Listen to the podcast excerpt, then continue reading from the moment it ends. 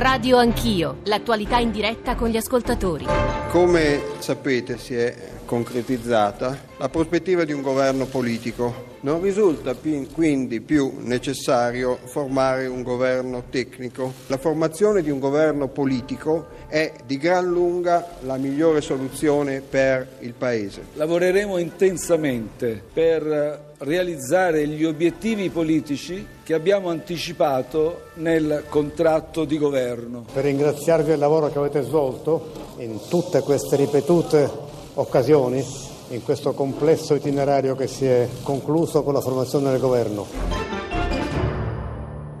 Le voci di ieri, di ieri sera alcune, ovviamente è la notizia del giorno, la notizia della nascita, poi oggi alle 16 il giuramento, all'inizio della settimana prossima la fiducia alla Camera e al Senato del governo Conte, un esito in parte sorprendente, frutto, come sapete, di un lunghissimo parto. Noi racconteremo tutto, come abbiamo cercato di fare in questa lunga crisi, quasi, quasi, tre mesi, racconteremo tutto in diretta e lo faremo anche stamane da Trento, da Piazza del Duomo, eh, in diretta e non soltanto da Trento, anche da Riccione, perché poi alle nove e mezzo daremo la linea a Nicola Ramadori che sta seguendo il festival eh, di inchiesta giornalistica, di video inchiesta giornalistica e in questi giorni è particolarmente importante nel momento in cui nasce un nuovo governo ricordare anche il ruolo del giornalismo e dell'attenzione che il giornalismo deve sempre portare verso, verso il potere. Eh, vi dicevo, noi incroceremo come ieri, come ha fatto Zapping, come tornerà a fare eh, Zapping, l'economia, il tema del festival di quest'anno, tecnologia e lavoro, con l'attualità più stretta. Ci sono moltissimi temi eh, di cui parlare e anche con i suggerimenti, le riflessioni, le critiche, le parole di voi ascoltatori. 335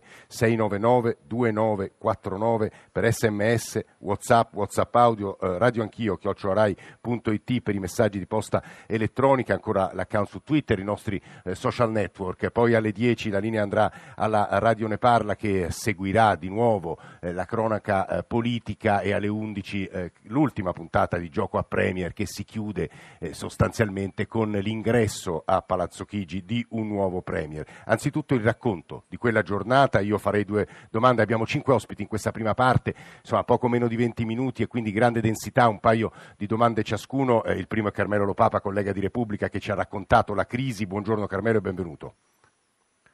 Avrei Carmelo per te due domande. Eh, la prima riguarda il bilancio di questa lunga crisi e quindi un esito che io ho definito sorprendente e poi un giudizio sulla composizione del governo giallo-verde, il primo governo Repubblica titola stamane e il primo governo populista della storia del Paese. Carmelo. Sì, siamo approdati dopo uno psicodramma che nulla ha avuto a che fare con, eh, con la politica, eh, alla fine insomma, si è data quasi una telenovela eh, stucchevole, ma l'esito è stato l'unico possibile, l'unico politicamente possibile.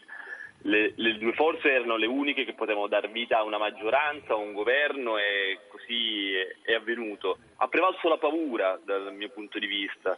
Eh, martedì il crollo delle borse, lo spread schizzato a quota 320, due protagonisti che a quel punto hanno avuto davvero paura di essere risultati come responsabili di un, di un tracollo economico e finanziario fino a quel momento imprevedibile.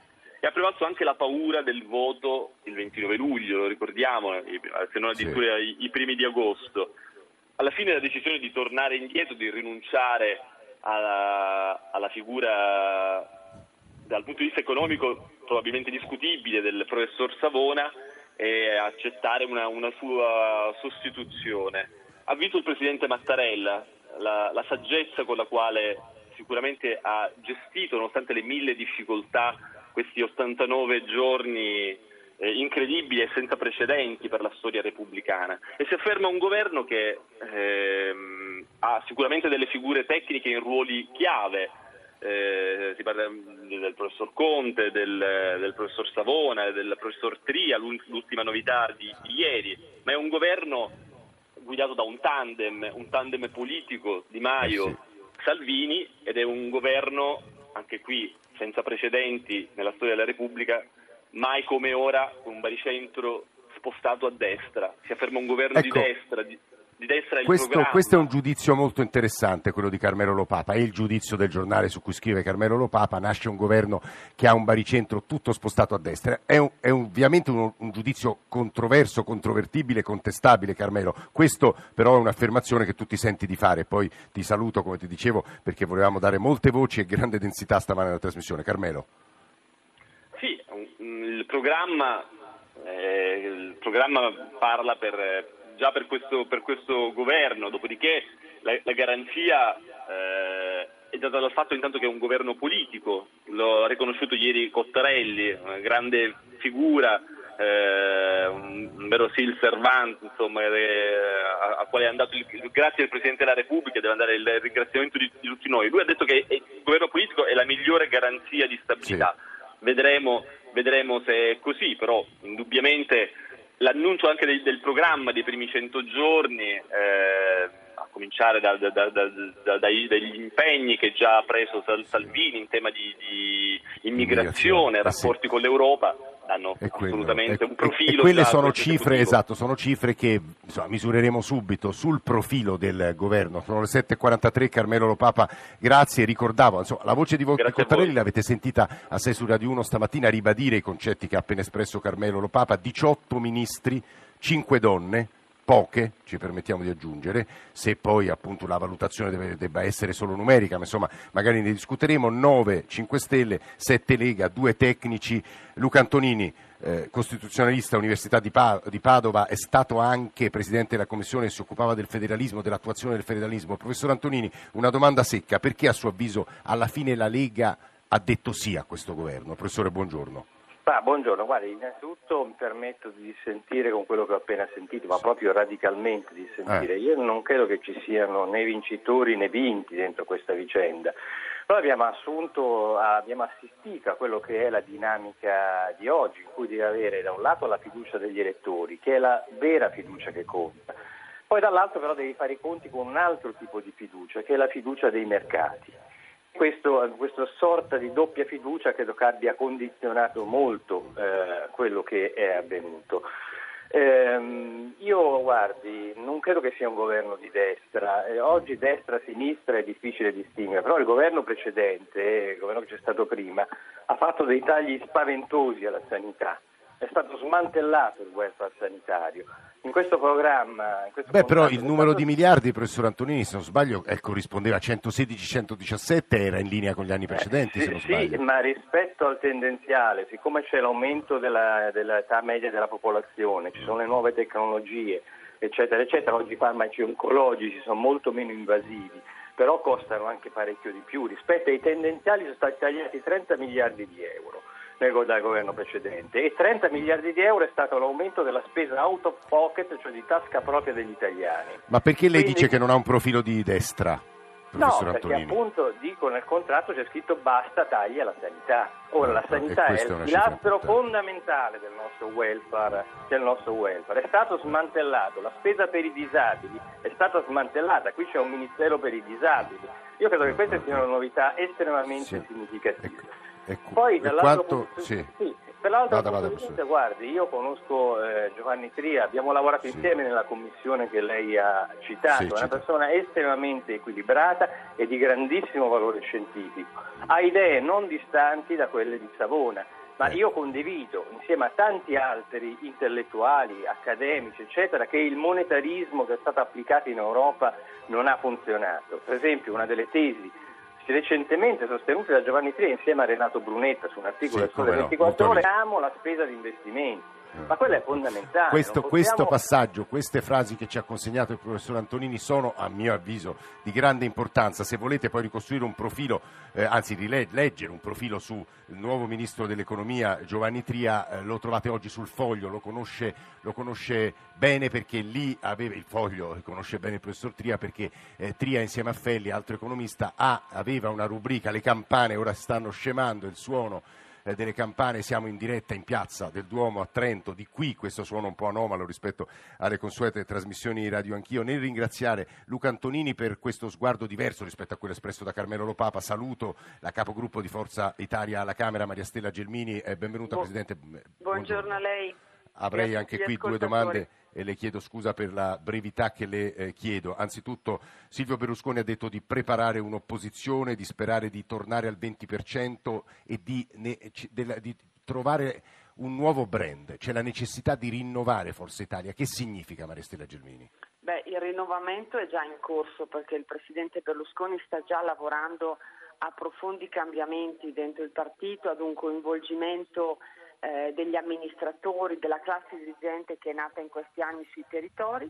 Noi faremo opposizione a questo governo, non voteremo la fiducia per rispetto agli elettori che il 4 marzo hanno premiato il centrodestra unito, ma siamo consapevoli che il Paese è in una situazione emergenziale che ha bisogno di un governo. Sì e quindi eh, non faremo sconti, ma la nostra sarà un'opposizione non dettata dal pregiudizio, ma nel merito dei provvedimenti. Eh, Presidente Vogliamo Gelmini, stamane essere... sui giornali si parla già di fughe di forzisti verso la Lega e quindi il governo.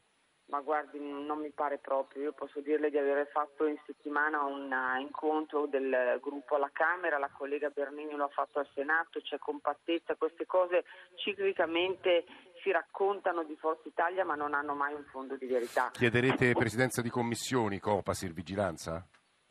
Ma noi siamo all'opposizione quindi eh, certamente ci, ci competerà Uh, ci competeranno quegli organismi che sono di pertinenza dell'opposizione. Non, noi non chiediamo nulla, semplicemente la Costituzione e il regolamento parlamentare assegna alle opposizioni alcune eh, alcuni ruoli di garanzia e su questi evidentemente Forza Italia eserciterà le sue prerogative ma in maniera molto serena. Quello che ci interessa è essere in Parlamento la sentinella dei cittadini, vogliamo capire cosa succede in materia di sicurezza, di immigrazione, di lavoro, di tasse quindi ci interessano i programmi e non sicuramente le poltrone. Mm, Maria Stella Gelmini, grazie per la sua presenza stamane, grazie mi scuso con tutti per la concisione imposta eh, dalla densità degli argomenti che stiamo affrontando, lo ripeto, in diretta da Trento incroceremo i temi del festival, ma soprattutto l'analisi e la cronaca politica tra qui Riccione e poi di nuovo Roma con la lunga mattinata dedicata al governo nascente. Diego Fusaro ci ha aiutato spesso a leggere eh, dal suo punto di vista, che era il punto di vista di chi ha sostenuto sin dal 5 marzo marzo, il giorno dopo le elezioni, che aveva vinto, ora uso delle espressioni che forse tradiranno in parte il suo pensiero, l'Italia di sotto, l'Italia scontenta, il mondo degli esclusi e, que- e che forse questo governo rappresenta anche quel mondo. Eh, alcuni quotidiani, in particolare Repubblica, professor Fusaro, eh, scrivono stamane eh, Lega, eh, il Movimento 5 Stelle ha gettato la maschera, si capisce adesso che sta a destra dentro un governo di destra. Professor Fusaro, buongiorno un caro saluto da Diego Fusaro, ma io non credo affatto che sia un governo di destra, capisco che la Repubblica debba continuamente riportare tutto alle sue categorie per poter meglio individuare quello che per, per essa il nemico, ma in realtà ha vinto torno a ripetere, il basso, hanno vinto gli sconfitti della mondializzazione, i plebei come li ha chiamati eh, non felicemente Scalfari in una trasmissione televisiva, contro il patriziato del mondialismo cosmopolita dei mercati. Ora è evidente che eh, se devo fare un'analisi sintetica. Però, professor Fusaro, le faccio una, un, un'obiezione secca. Eh, Salvini ha già promesso il dimezzamento dei soldi per l'accoglienza. L'accoglienza di esclusi che sono ancora più esclusi di quelli che lei ha citato. Ma eh, sul tema immigrazione bisognerebbe aprire una parentesi. Vede, eh, accogliere immigrati a dismisura è una cosa di destra o di sinistra? Io credo che sia, per usare le vecchie categorie, una cosa di destra, perché ne traggono giovamento non i migranti né i lavoratori. I migranti vengono utilizzati come carne da macello nei processi dello sfruttamento del capolarato e dei del lavoro sotto, sottopagato e i lavoratori autoctoni della Fiat Mirafiori o quant'altro debbono abbassare a loro volta i salari per meglio competere con, questi, con questo nuovo esercito industriale di riserva. Quindi è il padronato globalista che, si, che trae Professore, cosa si aspetta da questo governo di positivo? Io mi aspetto di, di, positivo da questo governo una netta opposizione rispetto alle politiche del mondialismo capitalistico e quindi essenzialmente una revisione integrale delle questioni dei trattati europei, del posizionamento dell'Italia in subordine eh, e come colonia rispetto agli Stati Uniti d'America, mi aspetto maggiore sovranità nazionale, apertura verso la Russia, questo è un tema di cui bisognerebbe parlare. Salvini e il 5 Stelle guardano con simpatia alla Russia ben più che agli Stati Uniti d'America ed è un bene questo e mi aspetto anche politiche a difesa dell'interesse nazionale, quello che finora i signori del mondialismo hanno trascurato. Interesse nazionale intendo interesse del lavoro sì, nazionale. Sì, no. no devo dire che nazionale. sono interessanti le parole di Diego Fusari perché davvero c'è un'attesa quasi, e mi scuso per la, l'espressione un po' ingombrante, palingenetica di questo governo, cioè che tutto cambi, cambi la nostra collocazione geografica e immagino che ormai l'ex ministro della giustizia Andrea Orlando abbia un'idea completamente diversa que- rispetto a quella che ha appena ascoltato del professor Fusaro, ma io a lui chiederei anzitutto a questo punto il quadro si stabilizza, il fronte repubblicano proposto da Calenda diventa un'ipotesi ormai del passato, almeno credo, ma insomma dovrebbe ottenere la fiducia il governo Conte. A che tipo di opposizione vi preparate? Buongiorno Orlando. No, no, mi lasci dire che il professor Scusaro è sempre interessante da ascoltare, ma che l'opposizione al capitalismo mondialista la conduca quello che ha scritto il programma di Forza Italia è un'ipotesi molto suggestiva, ecco, lo dico. Perché Giovanni Tria è stato tra gli autori del programma di Forza Italia. No. E no. mi pare che ci sia molto, come dire, molto cattopardo in questa vicenda molto italiana. Ecco, io mi auguro che da questo, da questo governo ci sono persone eh, assolutamente da mettere alla prova e da eh, persone anche che hanno fatto nel loro campo bene, quindi assolutamente grande rispetto. Eh, però quello che vorrei sottolineare è che mi auguro che la smettiamo con la questione establishment anti-establishment, perché mi pare che in questo governo ci sia più establishment che nel precedente. Ecco. Eh, c'è, un, c'è un ministro della... Moavero che era un ministro eh, di Monti, questo ricordiamo. Paradossi della storia, sì, ma non, non, non c'è solo Moavero, ci sono persone che insomma, hanno uh, collaborato e credo sia un merito con tra virgolette quello che le forze che sono andate al potere eh, hanno conquistato il governo, hanno definito il sistema eh, per molto tempo, quindi eh, forse bisognerà rivedere un po' le categorie. Andrea Orlando, a che vi preparate voi del Partito Democratico? Noi ci dobbiamo preparare a un'opposizione che sia un'opposizione non pregiudiziale ma mm, un'attenzione alta su alcuni temi. Io prevedo in qualche modo che sulle misure sociali ci sarà una difficoltà perché in queste settimane si sono bruciati molti soldi e perché si sono promesse cose che probabilmente sarà difficile realizzare. E, mi, mm, e credo che si cercherà di dare dei segnali soprattutto sul terreno come dire, delle dei diritti, sulle questioni che riguardano più direttamente invece l'aspetto di carattere simbolico, di, penso all'utilizzo anche della giustizia come elemento di propaganda. E su questo credo che si debba tenere alta la guardia perché il professor Fusaro parlava di una simpatia per la Russia e io per l'amor del cielo sono convinto che eh, sicuramente l'Italia deve avere una capacità di relazioni eh, che guardi anche a quel mondo. Non vorrei che la simpatia per la Russia significasse anche una simpatia per il modo in cui è organizzato lo Stato di quel paese.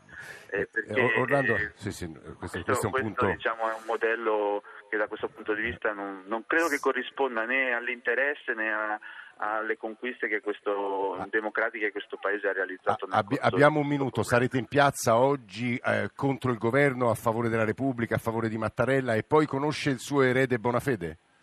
Sì, lo conosco perché è stato, è stato un parlamentare in questi cinque anni, è stato diciamo, un oppositore delle politiche che sono state portate avanti nel campo della giustizia. Gli passerò oggi le consegne come credo sia, mia, sia mio dovere, gli dirò anche quello che si può comunque portare avanti portare in continuità.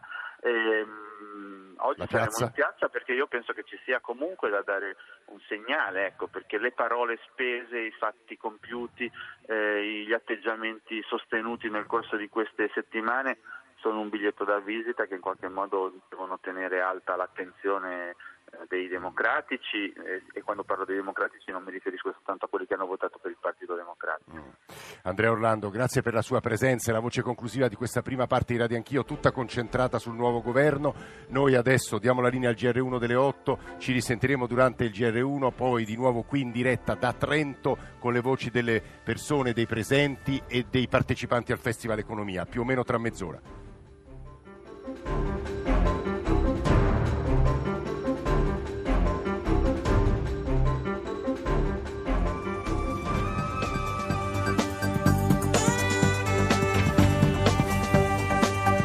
Rai Radio 1.